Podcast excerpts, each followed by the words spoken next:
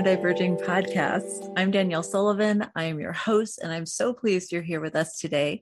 Today, we have a really exciting guest who shared some really good practical tips for everyday living for neurodivergence. So I hope that you will enjoy. We have our guest, Kathy Carter.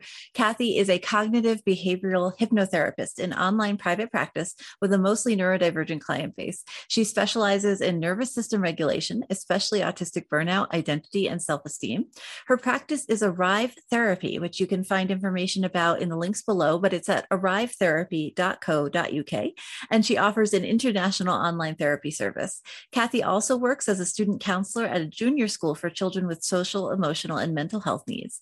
She is an autistic individual herself, and she's also a neurodiversity advocate and a therapist with the enterprise Thriving Autistic, offering therapy to newly diagnosed autistic adults who have been diagnosed autistic at the adult autism practice. These organizations both offer an international online service, but are based in Ireland. At Thriving Autistic, Kathy is supporting autistic adult clients with issues around identity, minority stress, and regulation. You can find out more about those organizations at thrivingautistic.org and adultautism.ie, and we will be talking about them momentarily in the interview. Before we get to that, I just want to thank my patrons for supporting this podcast. The podcast runs on patron donations. If you are interested, please check out patreon.com slash neurodiverging, where you can find out more about how to pledge to the Neurodiverging podcast to keep us running, keep us in business, and to get some very excellent behind the scenes perks. Um, so neurodiverging, sorry, you can also find information at neurodiverging.com, obviously, but the Patreon is patreon.com slash neurodiverging. Today, with our interview with Kathy, we will be talking about the type of hypnotherapy she practices and why it's useful for neurodivergent people, what emotional literacy and emotional regulation are and how to improve your own and your families. She gave some really great practical tips for doing that. Some ways that we can build our own emotional regulation muscles when we're feeling stressed out. And then on a completely separate tangent, because Kathy is a neurodivergent provider for neurodivergent people, I wanted to talk to her about how do we assess whether a provider, a medical health provider or a mental health provider is neurodiversity friendly and neurodiversity affirming. So we have a great conversation towards the end of the podcast about how you can make an assessment for yourself as to whether someone you're considering working with is actually neurodiversity affirming as we want them to be. So I hope this podcast will be helpful to you. I appreciate you being here today. And without further ado, here's our interview with Kathy. All right. Welcome, Kathy, to the Neurodiverging Podcast. I'm so excited you're here. How are you doing today? I'm very good, Danielle. Thank you very much for having me. I'm, I'm really excited. We were talking a little bit before we hit record, and I was so thrilled to get your message. So, thank you for agreeing to be our guest. Could we just get started by can you tell the listeners a little bit about yourself? Yeah, sure. So, you can probably tell I'm from the UK. Uh, I'm an online therapist um, with mainly neurodivergent clients. Uh, I work with the social enterprise Thriving Autistic, who are based in Ireland, and they in turn work with the adult autism practice. And so, myself and my my uh, peers there, fellow therapists, we work with a lot of newly diagnosed uh, adult autistic people. So, I'm also in private practice in hypnotherapy. Um, my uh, therapy provider is um, Arrive Therapy. I'm a student counsellor at a school as well, so I work with um, junior age children, which is up to age 11 over here. Again, most of them are neurodivergent.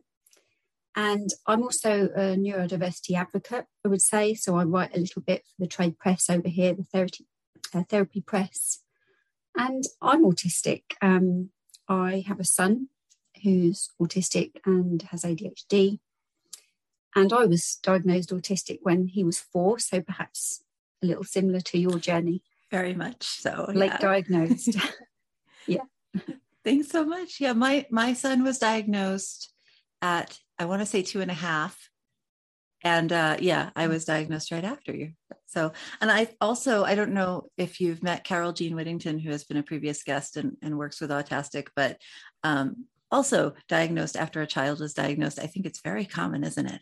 So, yeah, I, I think it is. I find, in fact, a, a, large number of my adult uh, women mm-hmm. clients, I would say, have gone through that journey. It is very, very common at the moment. Yeah, yeah, it's really it's really interesting. I I also in the um, the coaching clients I work with find that it's mostly women who have been identified after a child has been identified, either ADHD or usually ADHD or autistic. So yeah, yeah we're definitely missed over a lot, but I'm yeah. really glad you're here and I'm excited to talk to you.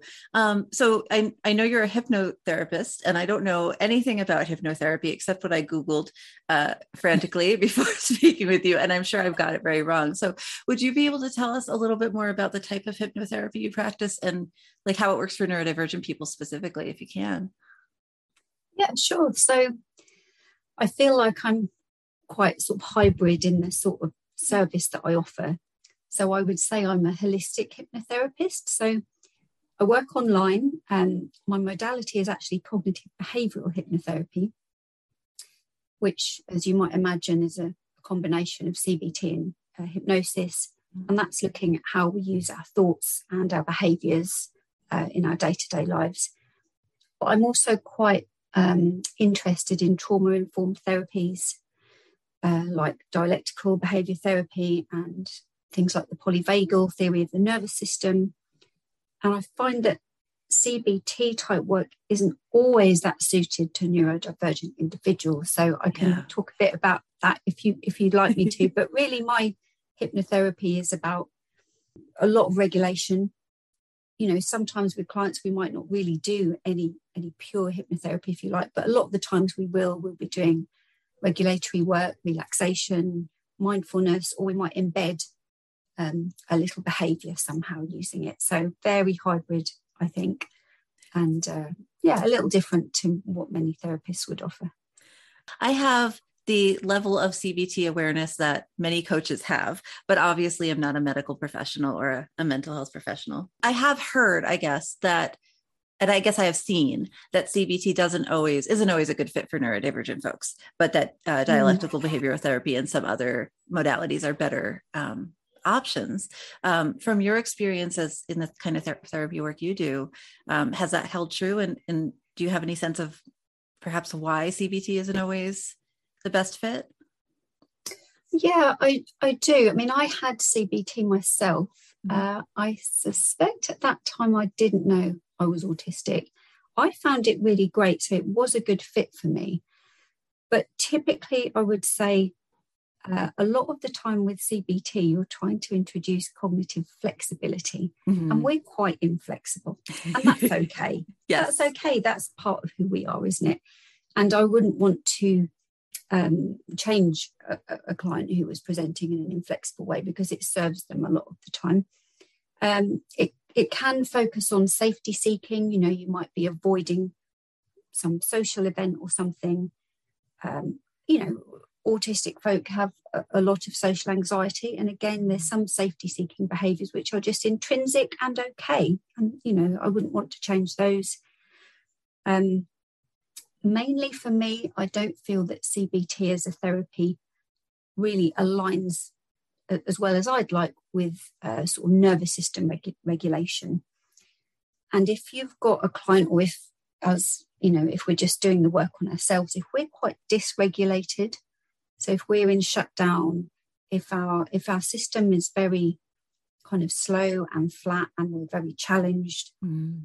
the cognitive stuff um, all that metacognition, all that processing, looking at our beliefs, we can't access that. You know, we just need to get through the day mm-hmm. a lot of the time. So, you know, you might have a client in that state and all they need is regulation, relaxation, really basic stuff.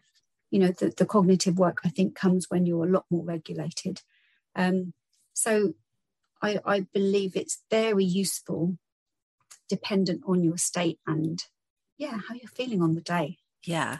But it's maybe not step one in all the work you have to do sometimes to feel more feel more okay yeah. in your day-to-day life.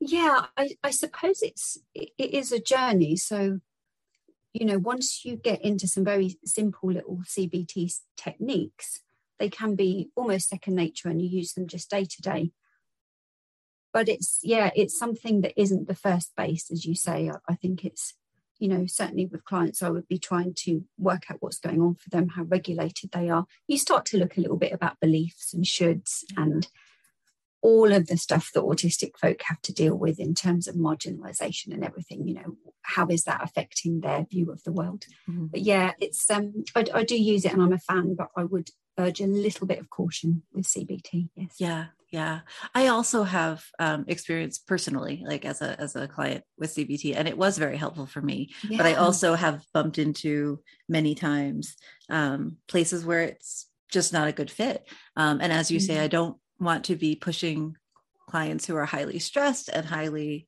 dysregulated into you know like like you said i think it's a really good point that we can't always access our feelings or our our thoughts to alter them with with cognitive behavioral therapy um, when we're that you know rigidity comes with stress so the more the more uh, stressed out we are the harder it is to access that stuff so i think that's a really good point Thank mm. you.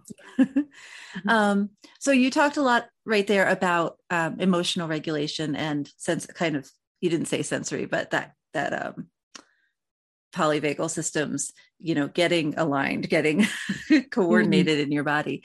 Um, do you have a sense of why so many people, especially autistics, have so much trouble identifying emotion and regulating emotions in their day to day life? Yeah, I think it's a combination, isn't it? so many things. Obviously, the executive function difficulties, the sensory stuff, you know, obviously big challenges. Yeah. And I think we, just as humans, as the population, we aren't terribly in touch with our nervous system. So, um, you know, you've got alexithymia, obviously, when we can't quite connect with that feeling. But also, I think autistic folk have trouble processing our emotions mm-hmm. in the moment. So if someone says, How are you feeling? You know, we probably know very well or can access at some point how we're feeling or work it out. But in the moment, it's very hard just to say, Oh, I'm sad, I'm happy, or whatever. And, you know, that's part of our neurology a lot of the time. I think, as I alluded to, you've got the oppression and the marginalization, and mm-hmm. that brings anxiety, doesn't it? Minority stress. That leaves us a bit disconnected and I think we're not very in touch with our nervous system. So uh, I've, I guess, developed quite a good sense now of what state I'm in. But for example, you know, you can be up in the fight or flight response or down in the shutdown freeze response. Mm. And in each little response, really, there's a state. And in that state, our bodies experience different things, different sensations, and the thoughts are very different as well. So, you know, we're we're just not always sure what state we're in. And of mm. course, children don't get taught all of this stuff at school of, of any uh, neurotype. It's, in most children, it's not there, is it, Danielle? It's just not taught unless the parents are able to to help their children regulate. Mm-hmm. So yeah, I think we we're just not used to regulating, and yet people expect us to all the time. So it's I think it's about personal growth, personal development, and just getting to know yourself really. Mm-hmm. Yeah. Yeah. So I'm an unschooler. I uh, have my kiddos at home with me now. But when they were in traditional conventional school systems in Colorado, Colorado has a really for the United States, from what I can tell, a relatively robust social emotional learning program um, for preschoolers and on up, where they are to some degree helping kiddos identify their emotions, talk about their emotions and then communicate about them to others and it's it's great and i'm glad it exists. But even that is so little compared to what i feel like many neurodivergent kiddos need especially my neurodivergent children um, who are autistic and adhd um, we do so much work daily on just how are you feeling? You know what is that like in your body? And then sort of finding that on a scale of you feel like this is big is this really big right? Um, or you feel like this is a small problem is it really a small problem? Just sort of uh, contextualizing i guess is the best way to say that. But i know many other places don't have any kind of social emotional learning in school systems and i don't know how it is in britain or if it's more cohesive than the united states is because schooling in the united states is very varied depending on where you are yeah, I'm not I'm not really sure I can answer that because my mm. experience is I guess, fairly limited. But I've I've found based on the school I work at, at my Sunday school and my client schools, that it's very dependent on the staff. Yeah. So if you have usually a head teacher who is very focused on social, emotional, and mental health needs, as my school is, where, where I work as a student counsellor, the children are so lucky. You know, they've got a sensory room, um, they have a student counsellor at the school, uh, as well as other counsellors. You know, every uh, classroom name is named after a positive value. It's it's intrinsic, it's built in. But I do That's know that lots of schools aren't that fortunate for whatever reason. So I feel it's a bit dependent on the staff actually and, and you know the support they've got access to. Yeah. So maybe similar to the United States, at least a little bit mm. in that that one specific sense. Yeah. yeah. yeah. Can we go back to emotional literacy a little bit? Um, mm.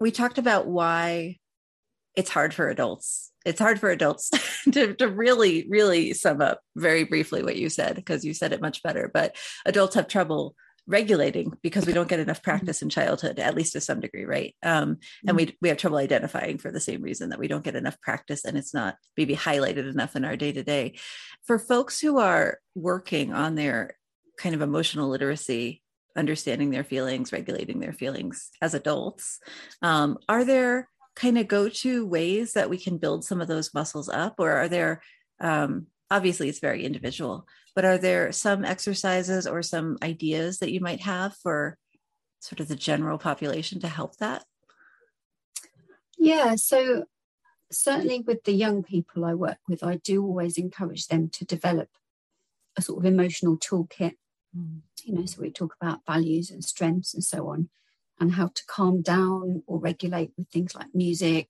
or uh, discharging with sensory toys. But I do have a little, I guess, exercise um, that I use a lot with my clients, which I developed from DBT, but it uses the acronym RED, R E D. Mm-hmm. I would say if, if people kind of practice this day to day, it's for, for use when you are heightened, really, hence seeing red. So the R would be to regulate. So in that moment, you know, you're triggered, you're heightened, maybe you've gone into fight or flight, something's happening in your body, you're getting those sensations. Do something to regulate, whether that's a relaxation technique, a breathing technique. A lovely one is just to breathe in and hold for maybe six counts, breathe out slowly, and just do that mm. two or three times. The parasympathetic nervous system kicks in. Yeah. And that's just a very, just in that moment, and it takes seconds, just the first thing to do. E is for evaluate. So work out what's happening. Is your body indeed under threat as it perhaps thinks it is? Can you respond rather than react? Um, what's happened to my nervous system? You know, what's happening? Is my heart beating faster? You know, evaluate what's happening in your body and your surroundings think about what you can see, what you can hear, what you can sense, and try to bring the attention back more internally with the breath again. And then the D is do something. So this is where you grab your toolbox, you grab your skills. You could suck something very sour, you know, and you can have a little pack in your purse or your bag of, these useful things. Some of those Tangfastic sweets, you know, the, the Haribo ones, something really that makes you you know makes your face Tuck your up. face yeah they are great for distraction mm-hmm. Um, something cold you could travel with a bottle of cold water and just tip some of that on your wrists uh, or hold it on your temples or if you're indoors you know go grab an, an ice cube or something hold it on your wrists or your temples. Listen to you know a music track. I like sort of punk and rock if i'm feeling quite heightened so i would use that to regulate. Yeah. you could use a cognitive technique like counting backwards from 100 maybe. That's a very good distraction uh, affirmations. I'm in control of my mind and body. It's a lovely one.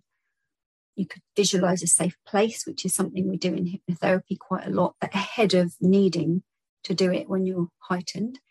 And you can tap the collarbone you know the sort of um, emotional freedom technique type tapping. Mm-hmm. you could use a havening when you're sort of stroking the top of the arms.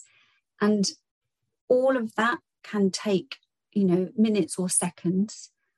And if you're practicing it at the traffic lights or when the kettle boils, uh, it, it's a really good little tool in that heightened moment when someone's cut you up in traffic or you know your child has triggered you or you've triggered your child just to remember oh okay red regulate evaluate do something. Um, I, I do a lot along the film inside out. Mm-hmm. you know with that lovely sort of panel of collaborative characters so i always talk especially to the young people about their version of that.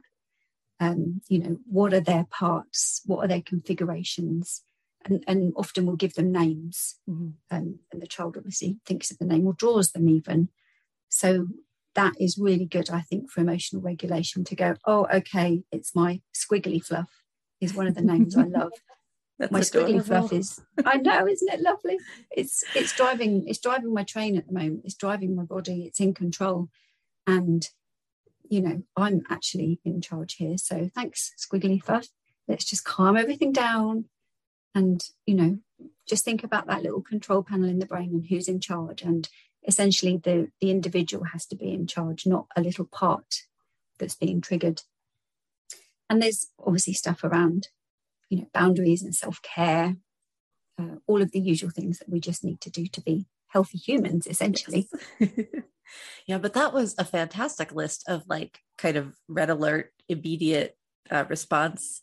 Um, I especially appreciate, I think my tendency personally is to go for the cognitive sort of you know distract my brain piece but i mm-hmm. certainly have clients and my kiddos are much more sensory distract sensorily. So the ice yeah. the you know those kinds of um the sour is a great i've never done that. And now i'm like oh i'm going to try that the next time one of my children specifically has has that kind of overwhelmed feeling. I'm like that will work really well. And i've never considered it. So thank you so much. I'm sure that yeah. lots of listeners are like oh that's a great list. So yeah often you're distracting your brain aren't you? It's in in that moment you just need to give it something else to think about. Mm-hmm. because obviously overwhelm can lead to panic can't it? You know that there's yes. a moment in between you know the sensory input your reaction to it and then what happens next. Yes. So if there's any way to slow down the process and react a little more carefully and slowly it might reduce the meltdown it might stop the meltdown or it might stop some kind of self-injurious behavior mm-hmm. um, it might just mean you take less time to regulate back up and to recover so yeah i think and, and people will find their own little yeah. tools you know there's you know lovely things like weighted blankets and uh, olfactory things smelling a certain scent is is really nice sometimes yeah. and that's often not the blanket but you know the scents the rollerball sense, you can have that in a purse can't you? And yeah. yeah just develop a toolkit. That's really helpful. Thank you so much. I really appreciate that. Do you have any other thoughts or ideas about the nervous system and regulation that folks can kind of take home and use. Like the red system is so, I love how direct it is and how you can just grab it in a moment of crisis and it's very short and sweet.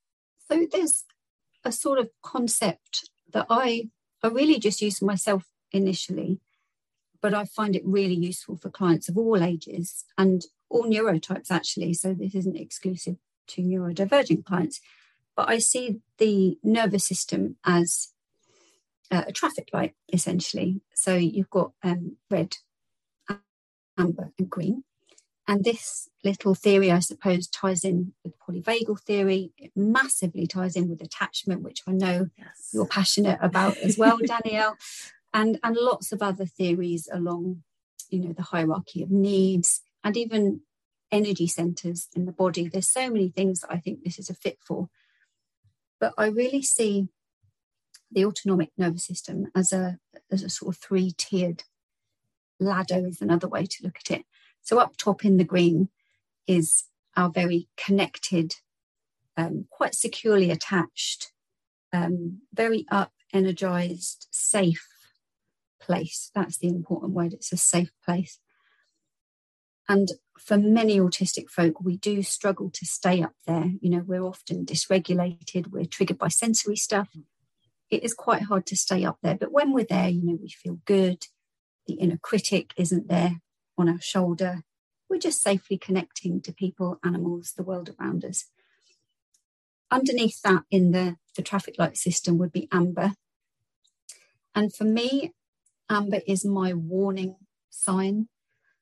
I, I sort of know that if I overdo it when I'm in amber, red zone might follow, and that's a little trickier to deal with. So amber is also quite productive, but it's your fight or flight, so it's heightened. It's a bit anxious, basically.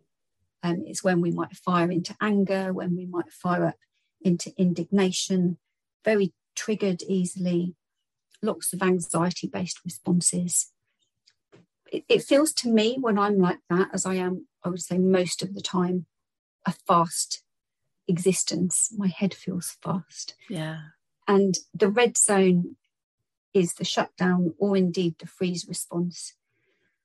And that is, I for me, that's where you would find sort of burnout and shutdown. I think a meltdown would probably occur higher up. You know, that's the heightened stage, and then you crash into red. Mm-hmm. And that's recovery. You know, it's they're all normal and natural, and we dip in and out of them, or we should dip in and out of them. I think neurodivergent folk get stuck a little bit. Yeah. But yeah, when you're down there, that's a little dangerous, really. That's where we can find, I guess, more self injurious behaviors, less self care. That's when all of the self talk is quite negative. Mm. You're feeling flat, you're feeling tired, you've got a low mood. And I, I just, like I alluded to earlier, if you can ascertain which state you're in, I find it very useful. But you need to be quite accepting as well. So, not to fear the red state, not to be cross with yourself when you're in it, just to accept that today is a red day. Mm-hmm. I'm I need self care. I'm going to have low demands. Uh, I'm really going to look after myself and and nurture myself and sit with what comes up and be very compassionate towards it, knowing I will get out of it. It's a state mm-hmm. we can get out of it, and there are ways to get out of it with safe connection to people or animals, walks in nature, regulatory tools like again with the music and and whatever works for you. But yeah, the little analogy, I suppose, of the traffic light feels quite easy for people to understand, and especially young people as well. Yeah, that's a really great tool, and I can see it being used. I had so many thoughts while you were speaking. I can see it being used in families, especially because it. I have a uh, one concern I get from a lot of mm-hmm. clients, coaching clients who are parents, is that they get overwhelmed and their child still has needs and they're not sure how to navigate that. And so part of what I always recommend is, you know, setting talking with your kiddo and and setting some vocabulary that's uh, the same across. So if you both take breaks you both you know whatever your strategies are you both have access to them at all times. And so that way the child is more likely to understand when the parent is you know in red or, or amber. Um, and mm-hmm. i but i had not gotten to the point in my own thought process of putting putting it into a physical object like a traffic light. And that is beautiful. And i can imagine that many people will get a lot of value out of that so thank you oh, so thank much you. for sharing it yeah okay. i really appreciate it um, uh, so the other thing I want to talk to you about today is a completely separate topic. But when um, when we were originally talking together, um, I know that you do um, some training for other uh, mental health providers and other folks on how to be more neurodiversity affirming in their practice um, and how to bring human rights work and, and autistic rights into their mindset when they're working with neurodivergent clients and, and people. Um, do you have any advice for autistic or neurodivergent individuals who are looking for neurodiversity affirming providers? Because at least in the US, there's not great ways to assess that. You can ask individual providers if they're neurodiversity affirming, but sometimes they'll say yes, but really not have the training that supports that. And I've I've had many um, kind of emails and questions from um, podcast listeners and, and coaching clients who have reported just unfortunately really sad negative experiences with providers who are meant to be neurodiversity affirming and not. So, how do we as clients assess whether somebody actually is neurodiversity affirming in their practice and their kind of concept of treatment um, versus just kind of saying it because it's the buzzword. Do you have any thoughts? Yeah, I think likewise, it's it's the same for us. I feel things are improving, but it, it's still very challenging. So first off, I would look for the language that the provider is using. I personally like identity first language, so I am autistic rather than I have autism. That's not universal, but for me, you know, that's that's something I would look for. I find the puzzle piece quite dated and a bit off-putting. Yes, so if a website was emblazoned with that, I would I would find it a little alarming. Very medicalized language, which I know is is a hard one to overcome because, you know, depending on who's funding the the provision, you know, obviously we're talking diagnosis here is medicalized. But again, if it's too much, I, would want to see some of the social model coming into, you know, their advertising materials, their social media, and so on. Um, I would look for neurodivergent people working there or on the board, yes. you know, if it's a charity or, or some bigger provider. And that's obviously an asset they'll promote. So most organisations like yourself and like myself will mention it because we know it's a way of connecting with clients. Um, I would avoid any coercive training type provisions that try to take away a client's autonomy. You can spot them, I think, quite easily. Uh, if it's a, a, provider, you know, an individual, you can go onto their website and look out for very neurodiversity affirming language. They might flag it up on the listing. I personally, and, and this is a bit, you know, of my opinion, I. I find it off-putting when an individual or a service provider knocks label. So I know it's quite cool to not have a label. So you'll hear things like autism doesn't define you, mm. or you know, your many other things other than your autism, as if we could take it on and off. But but certainly over here, and I'm sure in, in many autistic communities, the label is part of our identity, our tribe, our kinship, so, just as being gay or gender fluid, gender diverse is a community and an identity, for me and a lot of my clients, being autistic is like that too. So, I've had multiple therapists uh, use quite non affirming language with me and say, you don't look autistic and things like that. Oh. That's a red flag. So, I mentioned at the start that I work with Thriving Autistic, so, this is a social enterprise that lists a lot of neurodivergent therapists in all sectors, um, from counsellors and hypnotherapists to occupational therapists. And most of them will work internationally online. So, thrivingautistic.org has a list of therapists there, which your listeners may well be able to utilise. Mm-hmm.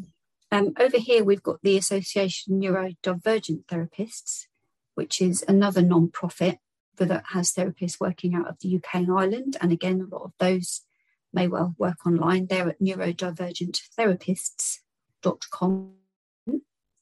And I suppose mainly I would just try and speak to the provider, trust your instinct, ask them questions, you know, find out what training they've got, find out who is there, who is autistic or neurodivergent, and just see what what your gut tells you, really. I think that's there's a lot to be said for trusting your instinct.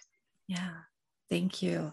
I appreciate how you elucidate some of the problems with the language, the puzzle piece, the way autism is framed as an identity or or is not framed as an integral part of of who we are sometimes.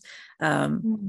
that is a piece that you know I can gut check and say that doesn't feel right, but I had not actually gotten to the point in my own thinking of getting the link between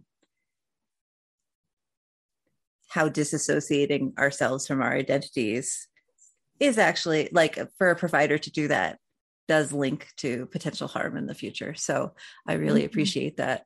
Um, I, I, think it's, you know, widespread um, across education, mm-hmm. social work, psychotherapy, counseling, just everywhere. And there's a lot of changes around equality and equity and you know disability awareness and acceptance but it does come in small steps so I suppose yes. if we're able to flag it up, um, you know, we can do so, can't we, in, in quite a, a, kind and helpful way if we find yes. therapists or providers. I, have done it recently, actually. Um, there's a, a, local authority um, who gave a presentation at my son's school, and I quite, I hope, helpfully suggested to them some changes to their website because some of the language was a little dated and so on. And I think we can all do that. If we see it, we say it, you know, flag it up because that's how we all learn, isn't it? Yes, exactly. And approaching kind of kindly and curiously and helpfully, a lot of folks respond very well to, and they are many people are trying their best to be supportive yeah. and just don't have the resources or the you know the access to the kind of education that's most up to date so I appreciate yeah. you saying that. Wonderful. Thank you. So the the links that you mentioned just for listeners will be in the show notes and also linked below. So please go check that out at thrivingautistic.org and adultautism.ie. And uh, I will also be linking Kathy's website at arrivetherapy.co.uk. And she offers, you offer, right, international online therapy. So folks can access you potentially from worldwide. Yeah, that's right. It's so easy now, isn't it, with all of I our technology? It. yeah. It has made this podcast and many other things possible. So I'm very yes. grateful for it. Pop on to arrivetherapy.co.uk and I've got some podcasts there, I've got some blogs there, some content. Yeah, everything's there. I was on the website last night and there's some really good blog material especially maybe i just focus on the reading because that's my brain but um, yeah. I, I liked your post on the polyvagal theory and how it connects to neurodiversity affirming. And there's some really good stuff. So I encourage people to go check it out. Links below. Thank you so much for being here today, Kathy. I really appreciate it. I think people will get a lot from this interview. Oh, well, thank you, Danielle. It's been such a pleasure. I've really enjoyed it. Thank you so much for joining us on the Neurodiverging podcast today. I really appreciated Kathy's description of some of her systems that she uses to help people in emotional distress, like the RED system and the traffic light system. I hope that they will be useful for you. I really encourage you to go find out more about Kathy and perhaps see if she might be a good fit for you. Check out the links below and in the show notes. And also, we have a transcript available for folks who would like it. I am available if you have comments or ideas at neurodiverging.podcast at gmail.com. And I look forward to seeing you again in the next podcast. Please remember, we are all in this together.